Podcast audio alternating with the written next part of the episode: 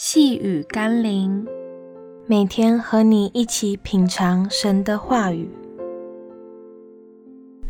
靠近泉源的得着泉水，靠近智慧源头的得着智慧。我们一起来读路加福音十二章五十四到五十六节。耶稣又对众人说：“你们看见西边起了云彩，就说要下一阵雨，果然就有。”起了南风，就说将要燥热，也就有了。假冒为善的人啊，你们知道分辨天地的气色，怎么不知道分辨这时候呢？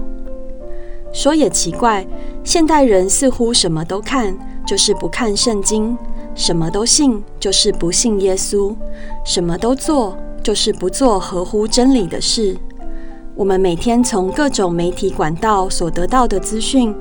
即使许多时候是错误的、偏颇的，是没有什么意义与价值的，但人们还是趋之若鹜地阅读、转发、讨论、尝试，甚至信以为真的奉为神。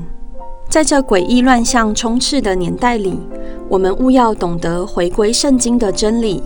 凡事以合乎圣经真理作为审查的机制，才能确保自己不落入错谬和虚假里，并保守自己在神的真道中前进。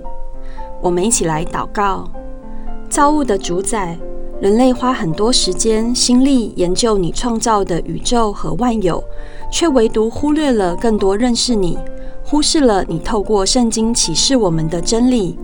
这样本末倒置的结果，使人们自高自大，失去了敬畏你的心，也错失了你给我们的祝福，甚至落在祸患里。